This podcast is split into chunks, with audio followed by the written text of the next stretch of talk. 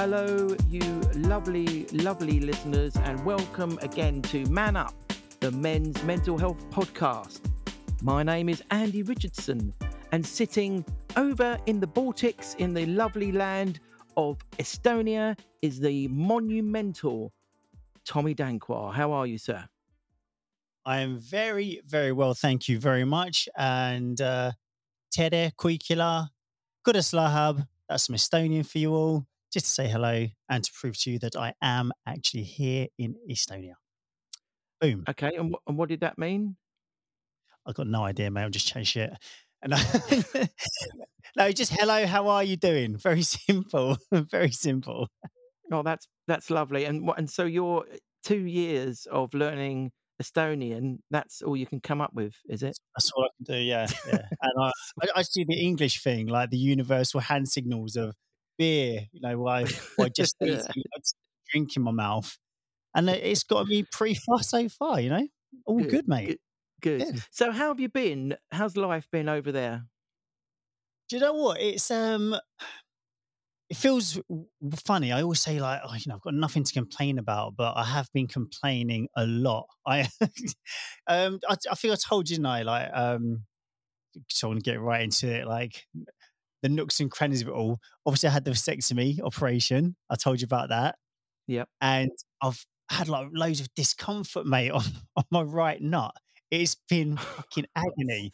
No, honestly, it's really been. I had to go back to the clinic today to get checked out, and uh, they gave me an ultrasound. I was, I was lying there in the, in the bloody like doctor surgery, having an ultrasound, and I was just like this. It's like it reminded me of when my wife was pregnant, like scanning my balls, like just looking at my knot on the Oh screen. my Um. I, I know, but it's been it's been getting me down, man. Like, I've not been able to exercise properly. Ooh, yeah. a lot of things I want to do. And yeah, it's actually been fucking pissing me off. And then that coupled with uh, the kids have just gone back to school. So preparation for school is always, always a stressful one. So well, Oh, if I'm honest, I a bit sort of, uh, I've not felt great. Do you know what I mean? I've been trying to sort of, you know, take some time for myself, but it's just been, it's the first week's always a bit challenging. So I'll say I've had better weeks, but I know there's there's a reason for why I've not been feeling fantastic. And you know, I'm hoping like you know get it through this week. Next week's better. Life is good. oh, Hopefully, doctor's going to fix my nut, and I'm going to be a happy chappy again. oh my god. I mean, it's so true, isn't it? I remember when I had my hernia operation um, a couple of years ago, uh, and I was basically um, bed bound for a week and a half. What that does to your mental health is just, I mean, I really don't Yeah. know how people can have, you know, live with lifelong debilitating diseases that makes them sort Yeah. of bed bound or whatever. You know, it's, ju- I mean, I really, you know, at one point my parents were sort of, because I stayed at my parents and they, you know, they looked after me and, and, um, you know, to go to the toilet, I'd have to ask them to sort of lift me up, help me up. And it was like, shit, you know, and that happens to people when they're older and that, you know, so, you know, good, good physical health is so connected to good mental health, you know, and, and, and it just shows, you know, just, um, enjoy yourself in life, but for goodness sake, look after yourself as well, because bloody hell, yeah, it's, um, you know, Absolutely. But you know what else as well? Because it's this is all tied in as well. Because I've been feeling on a really like rich vein of fitness and stuff like that. You know, I've lost some weight and everything after your sort of um turning me on to the intermittent fasting and stuff. So I've been feeling like I was feeling really good, and I've I've dropped like almost ten kgs in like just about a month and a half. Yeah. and um, I'm feeling really nice. And then like this fucking thing happened again. I'm just like, oh my god, Oh, why? I feel sorry for myself. I tell you what, right? I was not expecting to go on a fucking rant like that straight away. I normally play it down a bit, but I went right in there, didn't I? Well, we, well, we, well, we've almost we did almost a whole podcast on your on your testicles, didn't we? Do you remember? There's one there's one My- my- episode. My, my right nut is more imp- more uh, what's the word? It's better known than I am. So, um, right. So we do have a guest. Um, I, I'm, I'm, I'm- we'll get onto that in a minute because it's very exciting. Um, Uh, I just wanted to. There's two things I wanted to talk about. Uh, firstly, let's not talk about how I am, you know, because that's that. You know, I'm all right. If you want to ask the question, go and ask it. Ask it. Andy, Andy, Mandy, mate, how are you? How I'm are all you? right. On a scale of Right. 10, how are you? One, to ten, seven point five. Okay, That's good. Good work. All right. That's not bad. Thank you very much. Um, so we uh, so two things I wanted to talk about. Firstly, um, is the uh, the Great British Institution, and probably other countries as w- as well, but the Great British Institution of the Cup of Tea, uh, because I realised that both me and Tommy, before we do these podcasts, we pour ourselves a cup of tea, and should we do a collective drink? Have you got yours next to you? I have. Okay, you ready? One, two, three. Go three.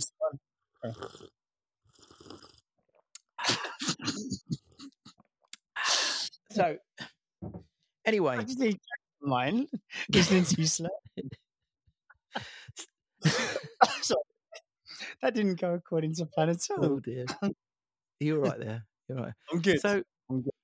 It really is a, a- a- like a comfort blanket, isn't it? A cup of tea, and um, it's it's underrated. You know, I think because you know, like we say, it's it's often our way of avoiding a conversation. Is it? It's like uh, you know, if you can't handle consoling someone, you're like, oh, well, I'll make you a cup of tea. How's that?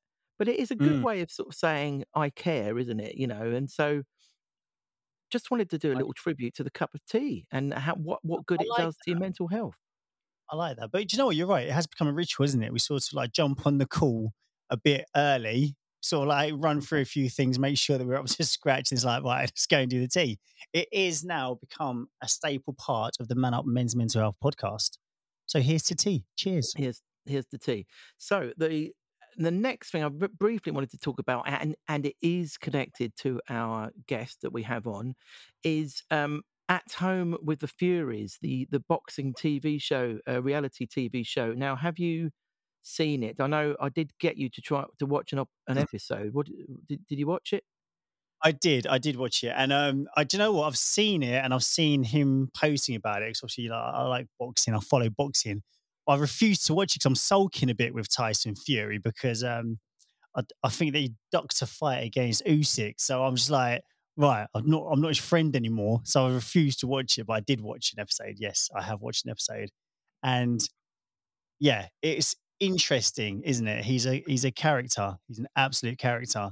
Yeah, I, I, just think. Well, I mean, I really like Paris Fury. Actually, I've, I've realised, but I, I, I- I just think it's a it's a real um, insight into. You know, you might not be into reality TV shows or, or whatever, Mm. but it's a real insight into the mind of a sports person who's retired. You know, like a very high level you know, sports person who's retired, and what that can do to your mental health. You know, and he's so Yeah. open about it. Um, I think it's quite refreshing, and it's a good.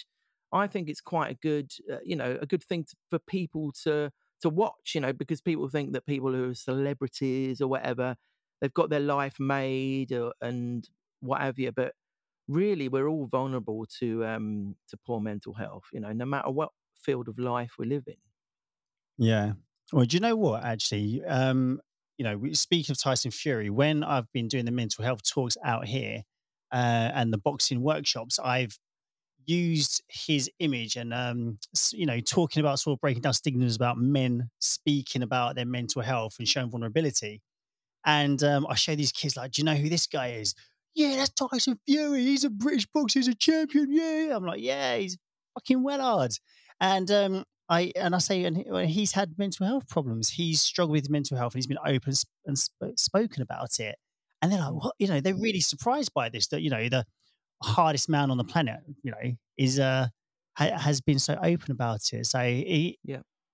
In that respect, I think he's a really good role model. Still gutted that him and Usyk have not fought, and I reckon it's his fault. So I've still got the hump. But yes, I'm glad that he is shining a light on mental health again, especially for the men out there. Yeah, yeah.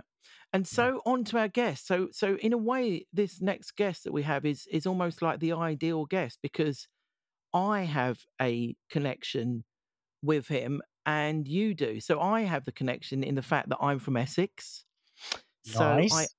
So I and so is he. So I understand the Essex uh, phenomenon, as it were, and be, and being an Essex person.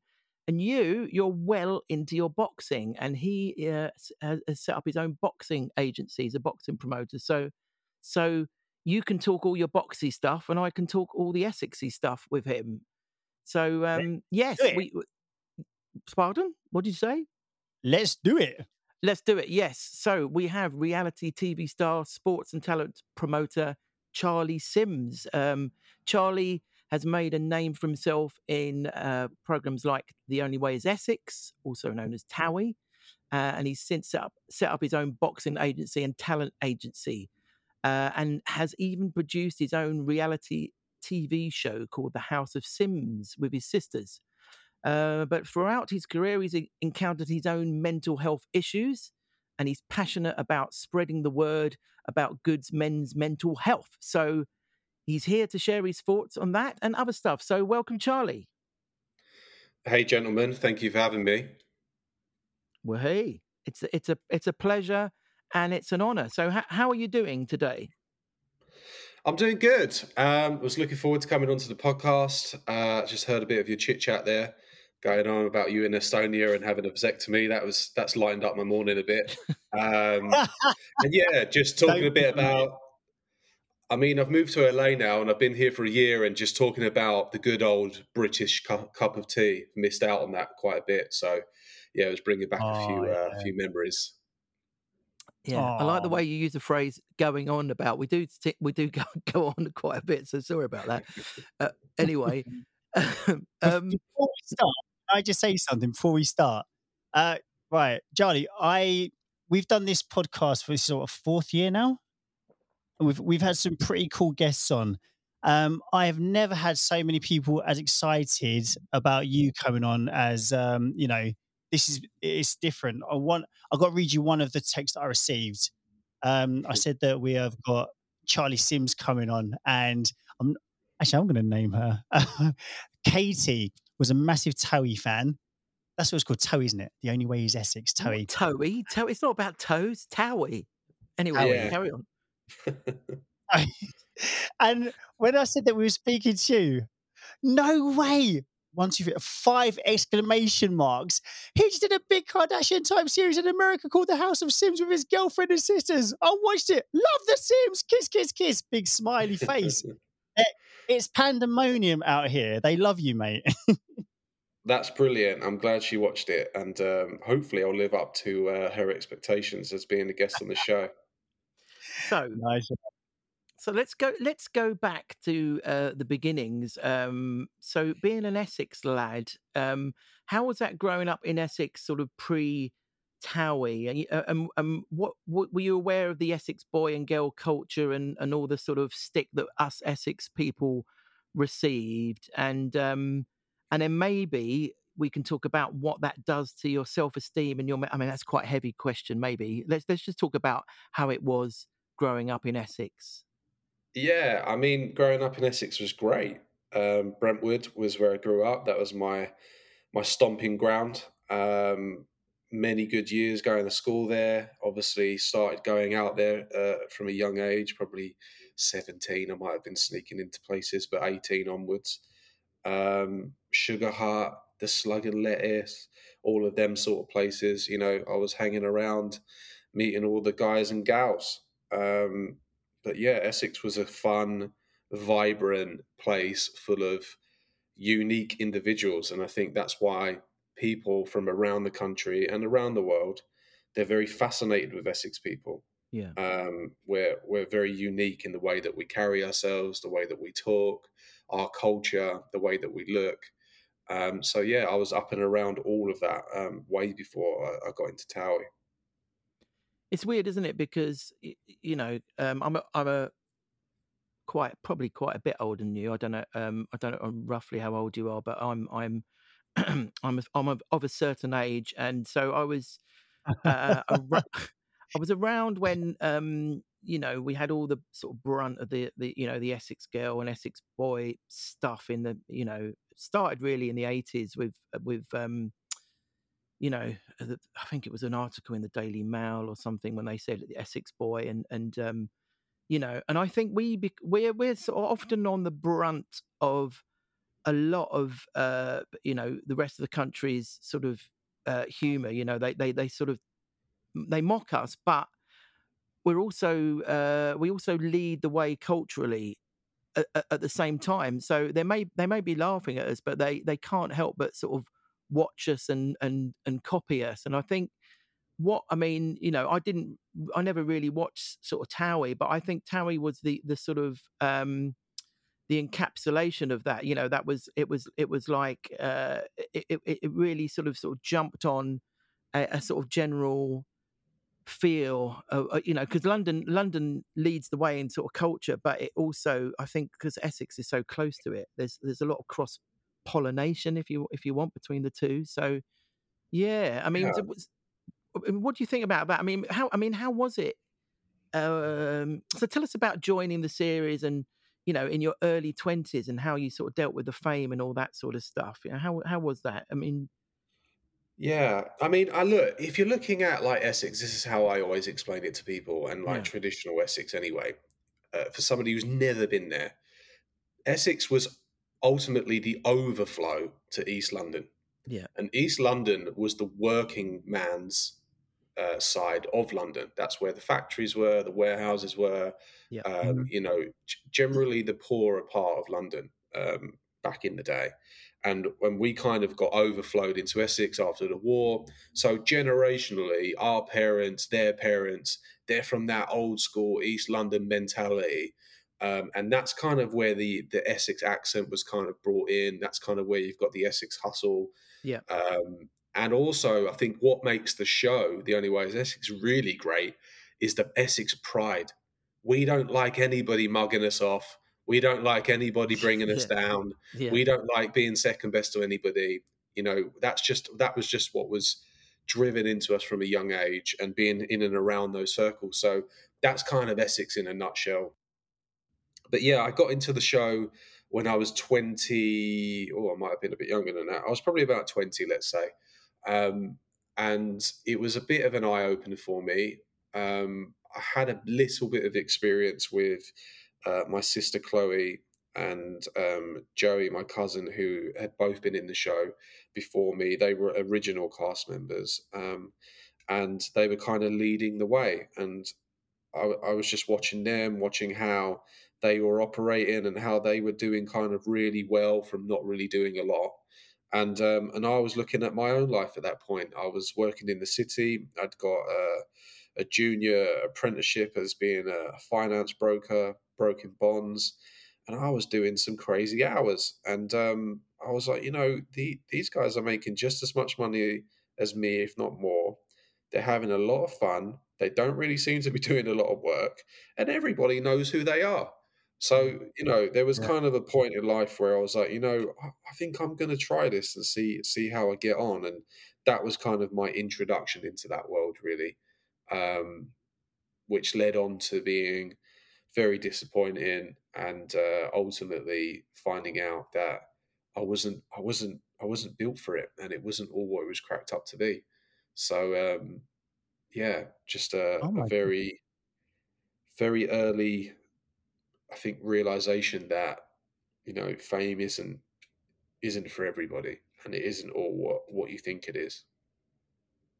All right. That's um. Do you know? I was not expecting that because I was going to actually ask you. Obviously, before you were younger than you, so you were like nineteen or something. That's very young to get into be well to be thrown into the limelight. So you've said that it wasn't for everybody. It wasn't great. So obviously, this is a mental health podcast. Can you maybe give us this all sort of insight into how that did affect you, your personal life, and your mental health?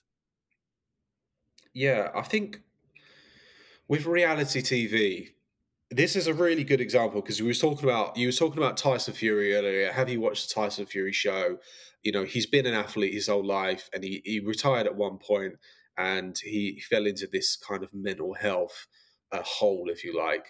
Um, Yeah. And an athlete and a reality TV star are two different industries, uh, two different uh, uh, expertise, but ultimately the same because the career um, length is very short for both.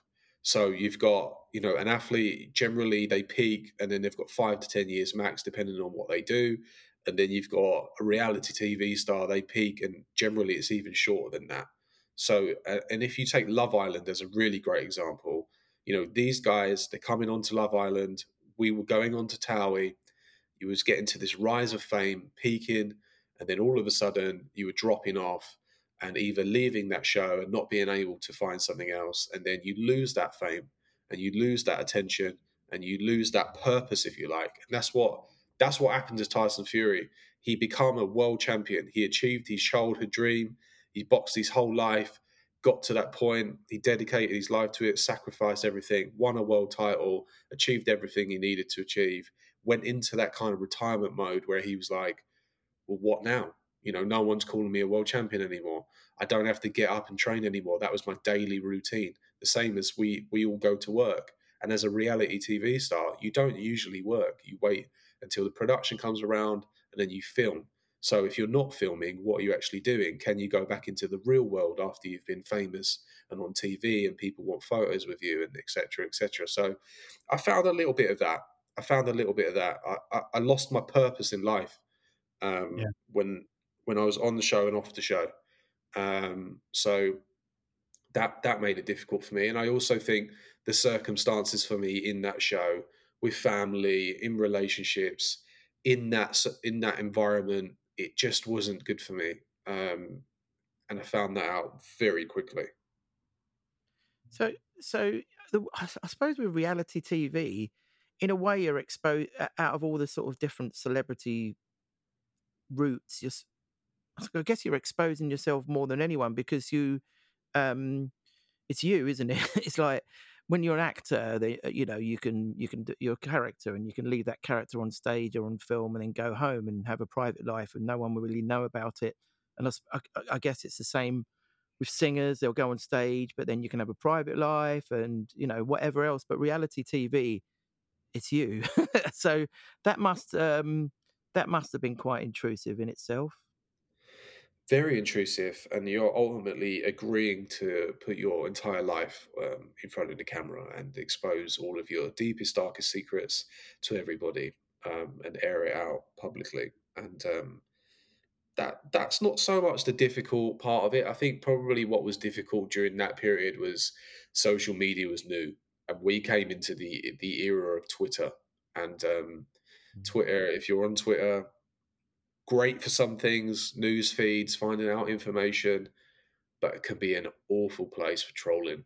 And um, and as you said earlier, you know, the Essex the Essex people we we tend to get mocked quite a bit, and um, that show, although it was a phenomenon and people uh, people loved it, it, it, did get mocked, and people got mocked personally and personally attacked by people, and uh, social media was a big part of that.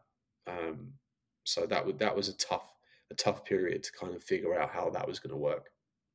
And and and was there any um, uh, support from the, the makers of the, the, show for for for you for for sort of mental health? I know there is more nowadays after Caroline Flack, but was there anything for you back then? Yeah, I mean, they introduced it. They started to introduce it. We had like a cast. Uh, I don't know if they call them psychologists, but somebody that we would have to talk to one before we start shooting to make sure that we're mentally okay to to start shooting, and then two, we kind of keep up talking to them as and when we needed to, and then you'd go into like a post with them as well once the show had been done.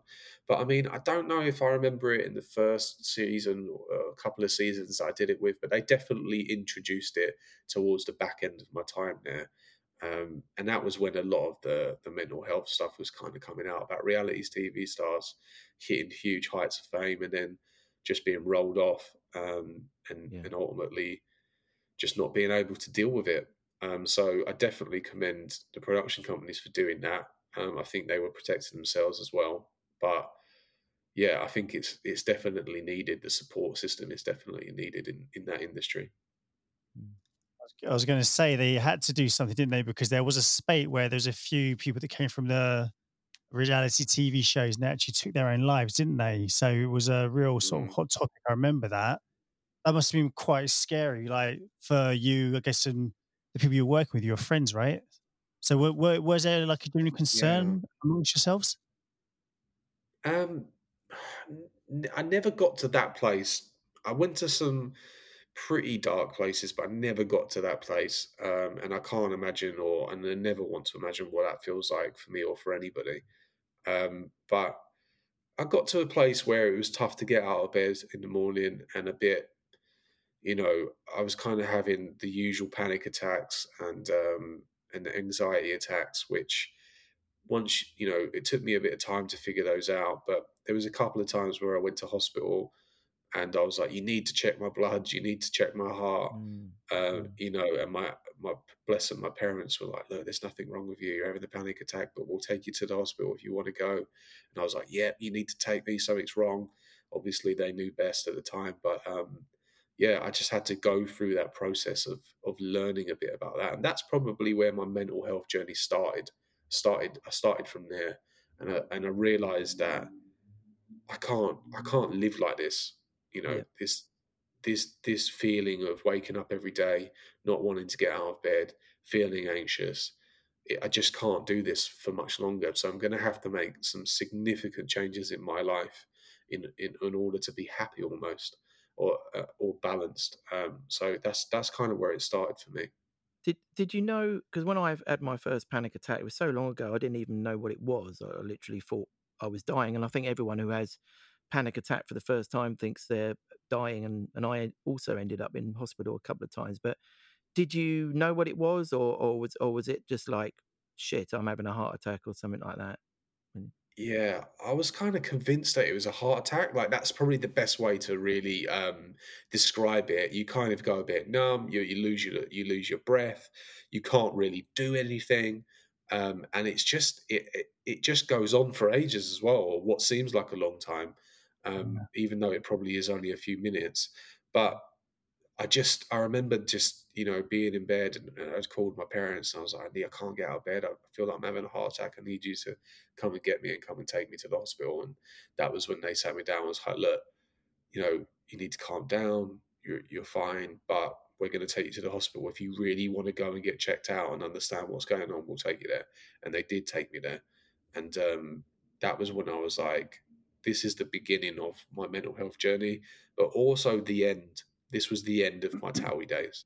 This was um, this was the end of of my life and the people and some of the people I had in and around my life at that time. And that's when I needed to start making a change um, because everything that was making me feel like that was external and it wasn't internal. And I had to start making some big changes in my life. Do you know what? That's a, I'm, I'm glad you made that point because I was going to ask you. You said that you you started to realize it. I mean, on um, the Only Way is Essex, there's a lot of partying, a lot of the nightclub scenes and stuff like that. Was there?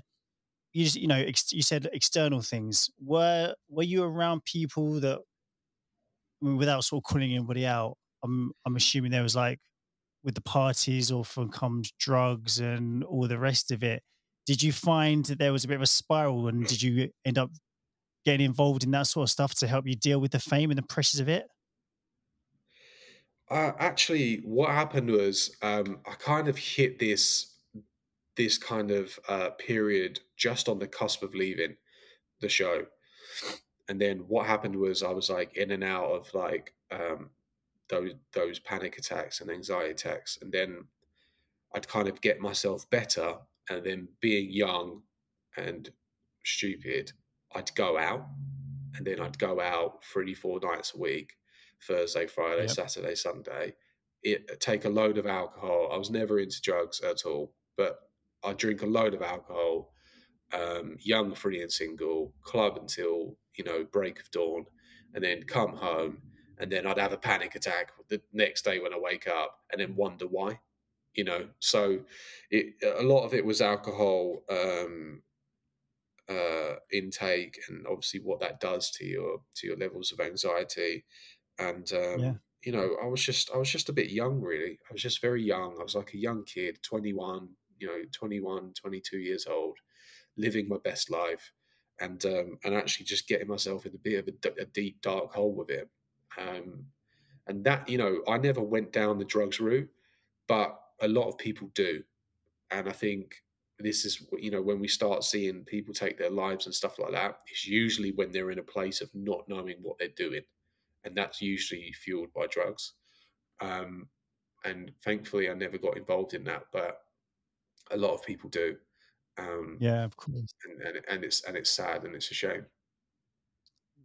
Right. So, um, sorry, one more question, Andy. I'm, I'm excited. I'm on a roll. Um, you you said that it was the start and the end for you. So, when you became aware of you know your mental health problems, you knew something had to change. You said you know the external factors and stuff like that. What um what steps did you take to sort of get you on the road to recovery?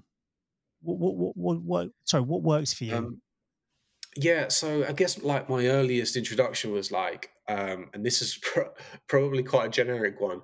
Um, it was like I just got onto YouTube and I just started typing in like how to deal with panic attacks, how to deal with anxiety, and um, Tony Robbins. Never heard of this man before. He came up on YouTube and he did this big, amazing speech in front of this huge audience, and I was just mesmerized. I was like, "Who is this guy? He's talking about everything, you know." that I feel, and he's kind of motivated me to get out of that that zone, and he's kind of inspired yeah. me to become you know better. And I just got into a bit of a, a self improvement journey where it was like, right, well, you know, this guy is talking some sense here. I need to start actually, you know, taking some of the, some of this advice on. I need to start changing the environments that I'm in. Um, the the Towie environment wasn't good for me. It was a community show there were a lot of people, hungry people on that show that were trying to get somewhere and do something, and I just wasn't built for it. So I decided to leave the show, leave that environment behind, um, turn a new leaf, and take on a new chapter. And ultimately, I had to accept that I was giving up fame, um, and I was giving up my job, which was paying me, and I was going to have to start again. Um, and I was prepared to go back to work into an, uh, a regular working environment and, and, and do that journey all over again, but probably with a lot more knowledge and a lot more experience in life than yeah. you know before I went on Towie. So that was kind of that that kind of beginning and end really. Um, but yeah, I, I, read a lot of books. Um, I, I, watched a lot of YouTube. I watched a lot of a lot of stuff on TV.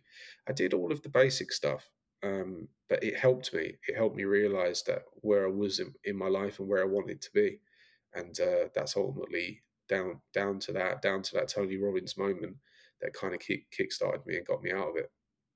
Thank goodness we've got all that material now. You know, we can search stuff online. There's brilliant books out there. I mean, there's a lot of crap out there, but there's some brilliant mm. books, brilliant free resources, and that that you know that it's actually quite like what I've done, like what Tommy's done, it's actually quite easy to sort of self empower yourself and make. Yeah.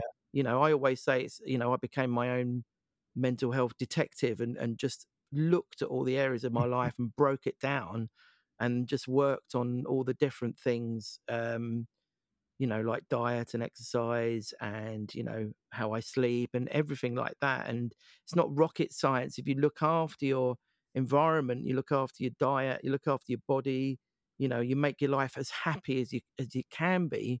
You know, Johann Hari talks about this in his book um, uh, Lost Connections, which I always go on about as well. But you know, you do those things, it can make it like a huge difference. Um, but I mean, so so you you left um, Towie after a couple of years, uh, like on the height of your fame. So how was that? So what did you do? you, you sort of started again then? I guess you had a sort of reset in terms of work and and everything. What happened then? Yeah, I kind of uh, I I cut ties with everything that I was associated with at, at that at that moment.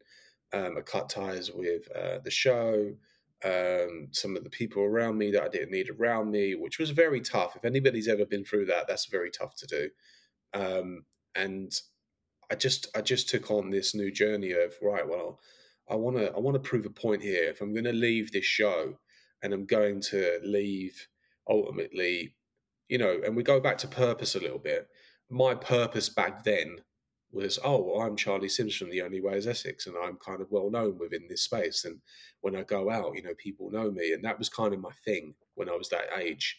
And um, I was like, well, if people are not going to know me anymore, they need to know me for something else. And that was to to to be successful in business and to be respected in something else. And ultimately, I learned a lot like down the line that actually that wasn't really what I wanted. But it, it, fueled me to go on this journey of um, starting my own business and, and trying to be a successful entrepreneur, um, which started as a, a sports agency.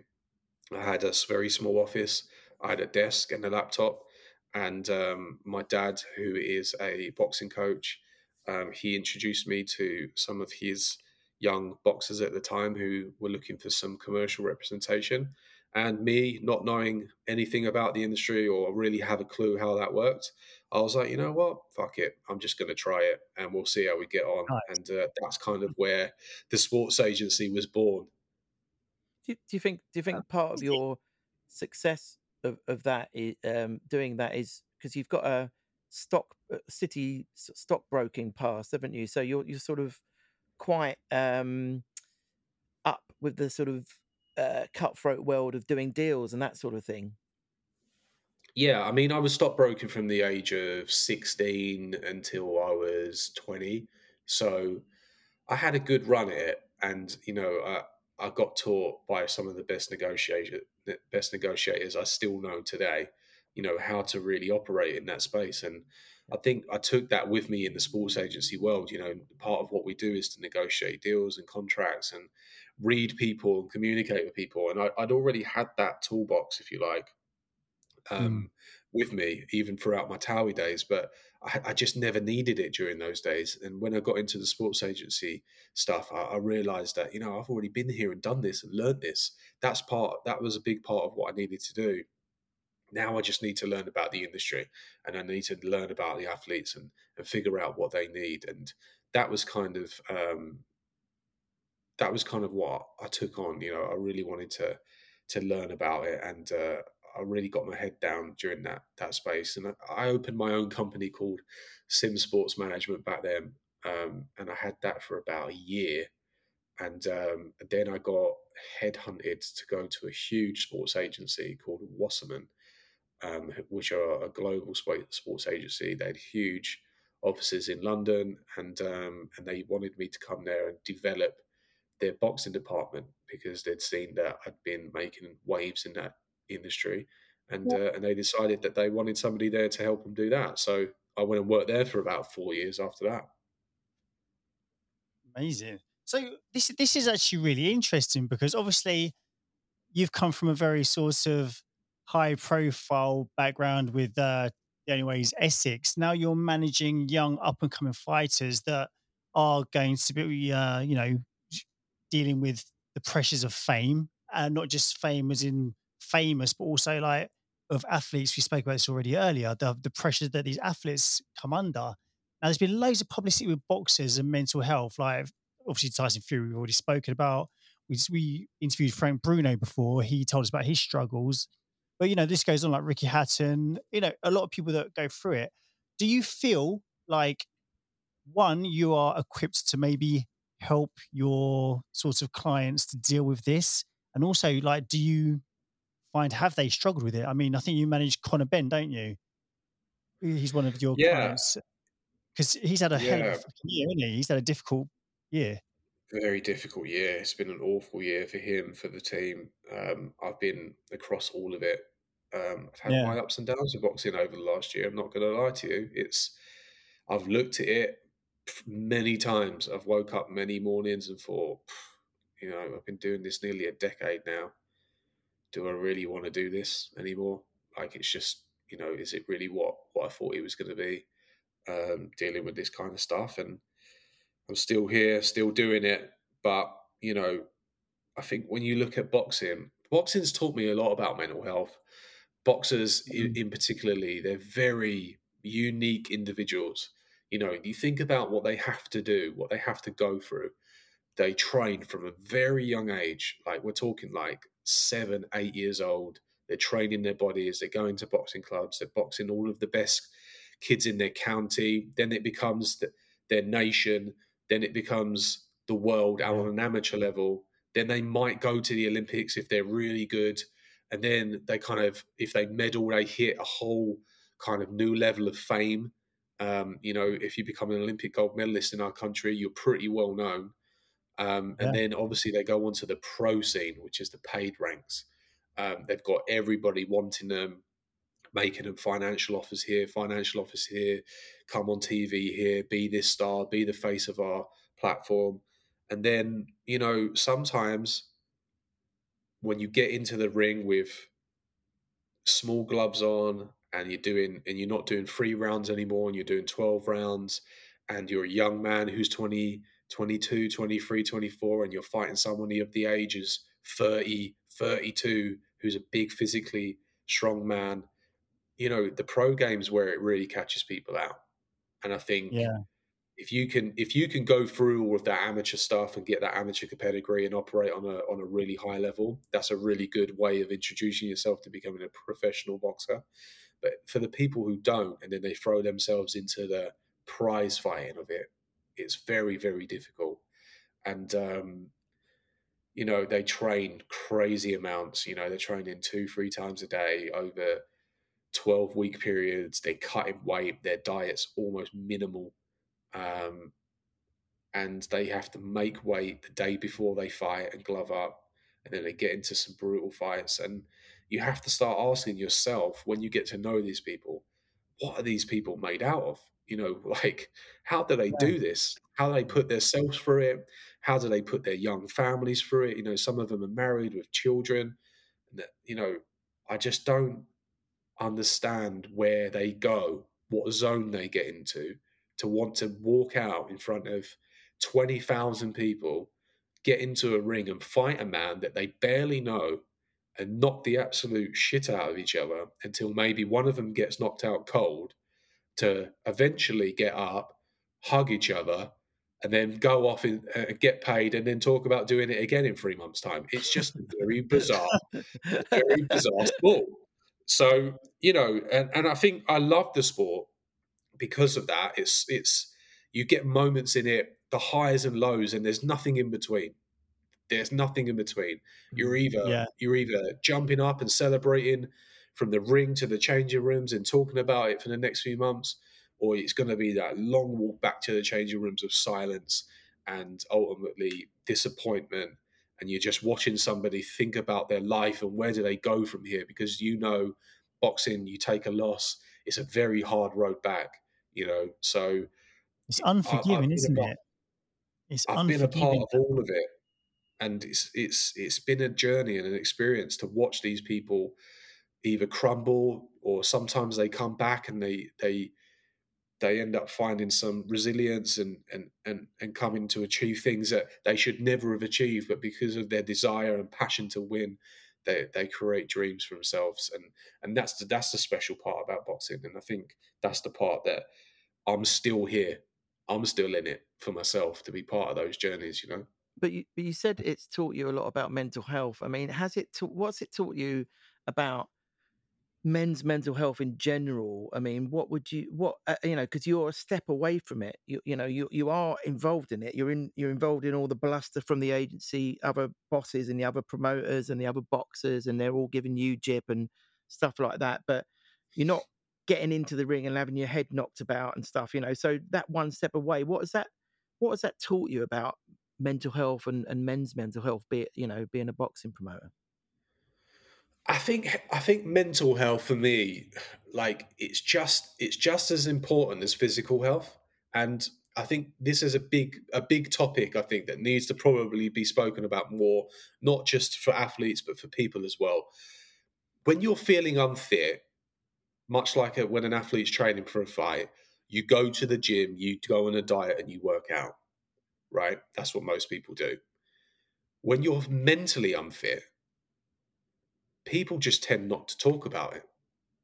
And they tend to just neglect it and think, oh, well, if I do all these other things, maybe it will go away. But actually, there's no difference between the mind and your brain and your body. You know, you, you still have to train it you still have to have control over it. And I think with boxers, they're very good at training their body physically. They go to that zone that I said earlier. I don't know how they do it. They break barriers with it. They can get into a place of literally going through burnout. But for some reason, mentally, they just they're just normal people. And they're they're trying to do something that isn't normal and it isn't natural to get in and fight somebody. So I've started to I've started to see that, and this ultimately comes down to peak performance, and that's not just a physical thing; that's mental as well. And how do people get into that peak performance? Um, and that's something that I've taken on in my own journey recently as well. You know, but for boxers, I've been on this this kind of trying to create this blueprint for probably the last three or four years of developing a team around these boxers that covers all areas, and that's including the mind, the mental, um, their mental strength as well. And I think a lot of other sports, bigger sports, football, NBA, uh, American football, they have huge amounts of money, huge teams, huge facilities, and they've been doing this for a while. But with boxing, it's just one of those sports that's been a little bit slower. The money hasn't been great until this point, and we're just starting to develop those teams now where we're starting to bring in mindset coaches, psychologists, um, and people that can talk to them um, and allow them to uh, express themselves freely without having to talk to me, their agent, or their promoter, or their boxing coach. You know, this is somebody that understands sport, understands the mentality that they need to get into to perform at the highest level, and they need to speak about not just you know their work but also their personal life too because ultimately going back to external things when when when you're being affected by things sometimes it comes from external things and i think we're we're now giving our fighters and my team in particularly and we're one of the first teams to do this in the uk uh, an outlet and somebody who's who's part of that camp and who who plays a part in after the fight as well, whether you win or you lose, and they go through that that process with you. So, yeah, I've learned a lot about mental health. I've learned a lot about athletes, and it's been, you know, if anything, if any, if if I look back on anything that I do now within this sport, we can talk about the deals, we can talk about the money, we can talk about the great wins and the and the low lows. But if anything that I've achieved great in this sport, it was probably implementing a team that supports a young man going on a very, very tough journey. Love it, love it. That's what they say. Boxing's the loneliest sport, don't young they? man, That's what they say. young man or woman, I should say. I represent both. Yeah, yeah, absolutely. Full inclusion. Um, okay, so listen, I, you you've spoken about the aftercare. That's amazing because actually Frank Bruno mentioned how lost he felt when he retired, and like that's something that's affected a lot of boxers. But going back to um, you said you learned a lot of stuff. So what things do you implement on a day to day for yourself to keep yourself mentally in tip top shape? Could you share a few of them with us? Yeah. I think actually this is like this has been a long journey for me, and I think I'm one of them people that I can beat myself up a little bit if I'm, you know, if I'm not getting things right and I'm not really, you know, if I'm if I'm trying to work towards something, it just isn't working for me. But I think that's just part of this journey, and I've been at it for years. And um, like you know, even the other day, I was like, I need to change something here. Like this just isn't working for me. This routine, I've been going at this routine for about a year now, and and that starts really, really from sleep. Sleep is a big, big part of our recovery. Um, and if you're not getting the right amount of sleep, and we can go really scientific and go into REM if you want to get into it. But if if you're waking up and you're not feeling 100%, it's usually because you haven't recovered properly from the day before, mm-hmm. haven't got enough sleep. Then the biggest thing for me now on my on my daily mental journey is the morning routine. If I don't get the morning routine right, it really doesn't set me up for a good day. So I've started to implement um, a, a, new diet.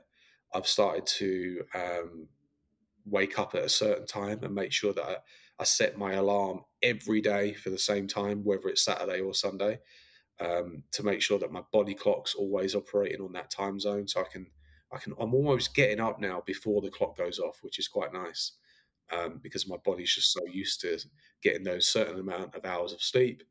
The the alarm clock's going off at that certain time. I'm waking up. Getting that first glass of water in. Very important. Most people go straight to the coffee.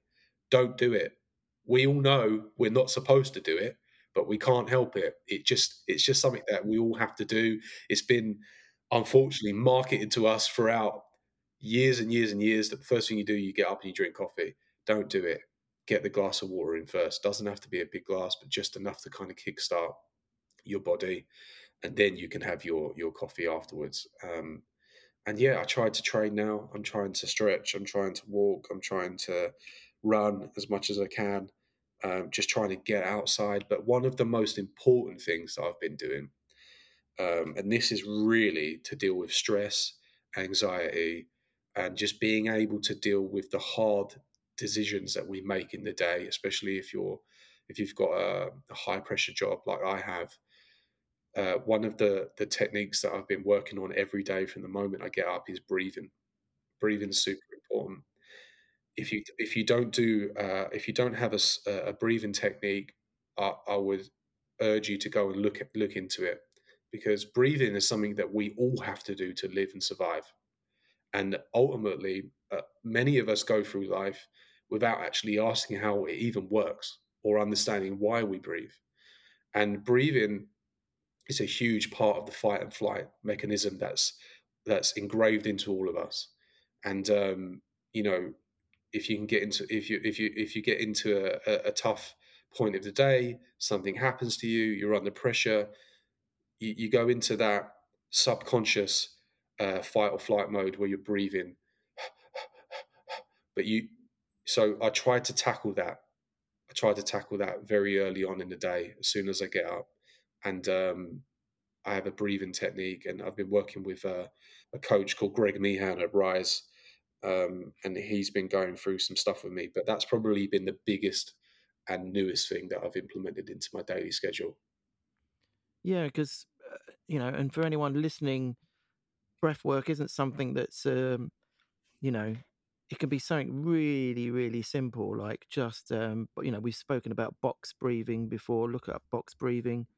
Just counting your breaths, just doing simple, you know, count in for four, hold for two, out for eight, or something like that. You know, as as simple as that, you can really reset your whole um, your whole nervous system completely. Your mm. your or should we call your your parasympathetic uh, nervous system as opposed yeah. to your sympathetic nervous system. So so yeah, it's not something airy fairy and hard to do. It's literally just taking uh, notice of your breath, stopping, um, and then just um, you know concentrating on that could be for about a minute. So um, yeah. and it's very important. Um, just kind of moving on from that. So the stuff that you do, have you noticed how mental health is treated differently out there in LA as opposed to how it is here in, in the UK? You've probably got a good insight on that as well. I think health in general is treated very differently, and it's something that's almost it's almost thrown in your face here. Um, and I think that's just a culture that they have here. Uh, every time you walk out onto the street, there's gyms, there's smoothie shops, there's wellness centers, there's vitamins, there's everything you need in order to be healthy uh, and fit is in your face here. And I'm from Brentwood, Essex, small town. Um, we have gyms and we, and we have some places where you can buy a smoothie and stuff, but it just isn't part of our culture. Um, and I just feel like here the weather's great. A lot of people are wanting to get physically in shape too. Um, and also, I think the mental culture here is that it's pretty normal to have uh, a psychologist or a shrink, as they call them, on a regular basis. And that isn't because most people need clinical help. It's because they just want that going back to that person that they can talk to externally and just relieve their problems and figure out how they're going to start their day, how they're going to start their week, and how they're going to get through that period of time of feeling like this and why they feel like this. So yeah, it's it's a bit different to back home. We are catching up with it a bit back home. People it is becoming a little bit more normal, but I think we've got a lot of work to do still. The one good thing that we do have back home, which they don't have here, is that we have the NHS. They don't have uh, a national health mm. service here. It, it, all the health uh, stuff, whether it's mental or physical, you have to pay for it, and it's very, very expensive. Um, so that is a bit of a, a downfall here that they need to change and they need to take on a little bit of what we have. But I think ultimately it won't be too long before uh, before the UK catches up. Yeah, I mean it's bloody expensive out there, isn't it? And yeah, and let's hope um, uh, let's hope we don't get the same model over here. But let's not get political um, about that. um, yeah, sit down, Andy. Sit down. I've got a question. So, right, we we speak about LA. It does look amazing. Um, obviously, you're in LA to shoot your new show. Um, so this is a huge, huge thing. It's called the House of Sims, uh, and it is you can watch it on OnlyFans. Is that correct? OnlyFans TV. Yeah, OnlyFans TV, which is the uh, the host streaming platform. Um, we came up with the concept House of Sims about a year ago.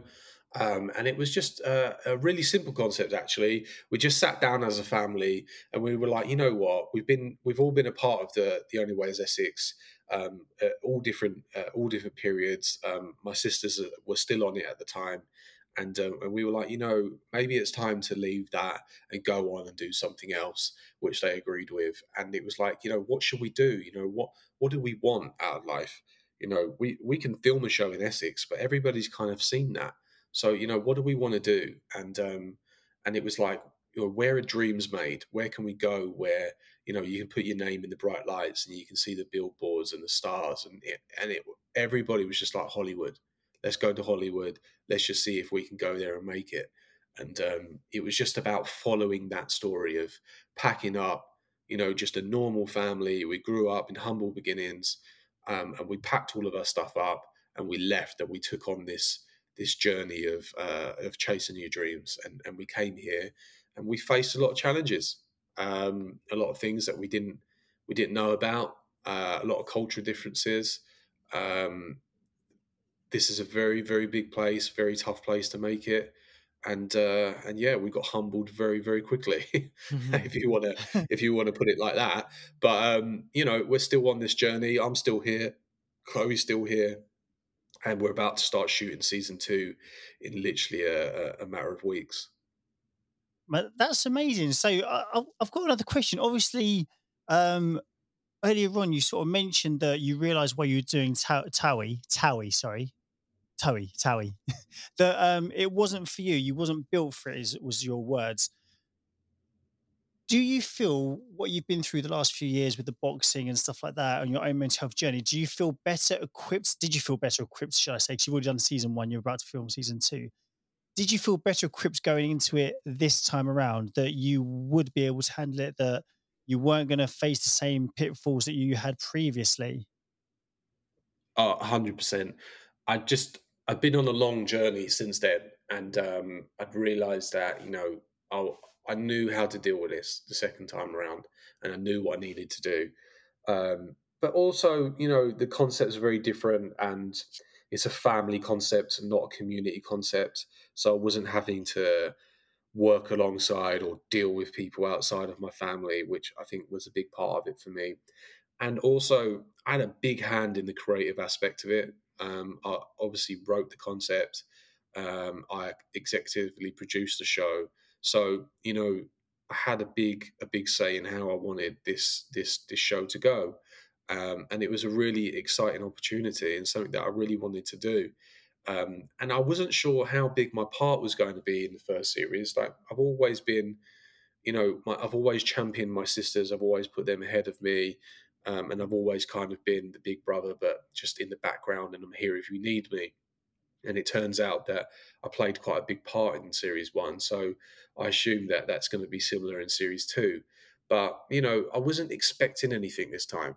And I think that's kind of the difference from from the last series, uh, from me being in the only way is Essex. You know, I, I had these expectations, I had these needs and wants, and I didn't have that this time. I kind of let it go, I let it flow, and I, and I, and I had an idea of how I wanted the show to be, not how I wanted to be and that's what kind of made it. That's what kind of made it uh, different, and and it made it a really uh, exciting uh, experience. And I'm really looking forward to shooting season two. That's amazing. Well, we um we're now at an hour in, so I think we should sort of draw it uh, to an end. It's been absolutely amazing. And just one question, so so Tommy, he's done a bit of boxing. He's well into he's a boxer, but you could you could Ah. sort of say very loosely he's a boxer. I'm from Essex. I mean, you run a talent agency, so you obviously. I mean, we we us two as, as we we're talent. I mean, you you know, do you need a couple of podcasters to join your ag- agency? Yeah, I mean, listen, you guys, you guys, you guys have got a bigger purpose at the moment than being professional boxers and and talent. You guys are out there and you're pushing, you're pushing the word of mental health for men, Yeah. and that is a far, that is a far bigger job and far bigger purpose than trying to make it as a YouTube influencer these days. So, um, I would, I would That- stick to what you're doing. You're doing a good job. That was the best sort of rejection I think we've ever received. Andy. That It was- was so- Yeah, but he took a shot, didn't he? Andy, he saw he saw his opening, he took a shot. Good lad. no, that, that that's the best way, isn't it? You you sort of let them down. You say no, but you big them up at the same time. You know, so in, and you, they're left sort of blindsided. It's like, no, I don't want you at all. But you're amazing. You do what you do, and you're Yeah. like, "Uh?" Big pat on the back. See you later. Good luck. Wish you all the best. Oh, mate. oh Well, gosh. I'm gutted this one's ending. I've got so many more questions. I've got so many more questions. We need to do a we need to do a catch up with you maybe after season two. We'll do it. Yeah. Yeah, love to, love to. It's been great, I, and I really, I really do mean that. You're doing a great job. Continue what you're doing. Keep pushing the word. Um, you, you two are great guys. You have a really lovely way about you both. I've enjoyed it a lot. Um, so hopefully we'll catch up again soon after series two. Oh, thank you very much. Good, good.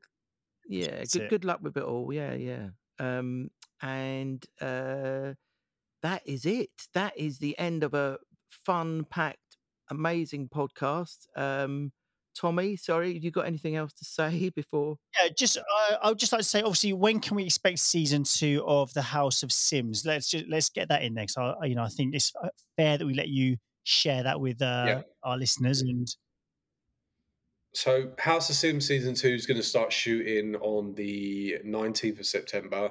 Uh, we're going into production. You can keep up with behind the scenes and updates across our social medias, in particularly our OnlyFans, which is at Charles Sims and at Charles Sims underscore on Instagram. But the new season is going to land exclusively on OFTV. It's free. You can stream it on your iPhone or any smartphone, any smart device, your laptop just by typing in www.oftv.com. You can watch season one there now. That's uh, that's ready to binge watch. But um, I reckon the new season, season two, will be ready about January, February time. So keep an eye out for that. exciting stuff. Thanks very much, mate. Br- brilliant. Awesome. And Thank you. and and the hunt for an agent for us continues, Tommy. anyway, right. so- we'll speak to you later, everyone. Take look after yourselves, and we'll chat to you next time. Bye bye.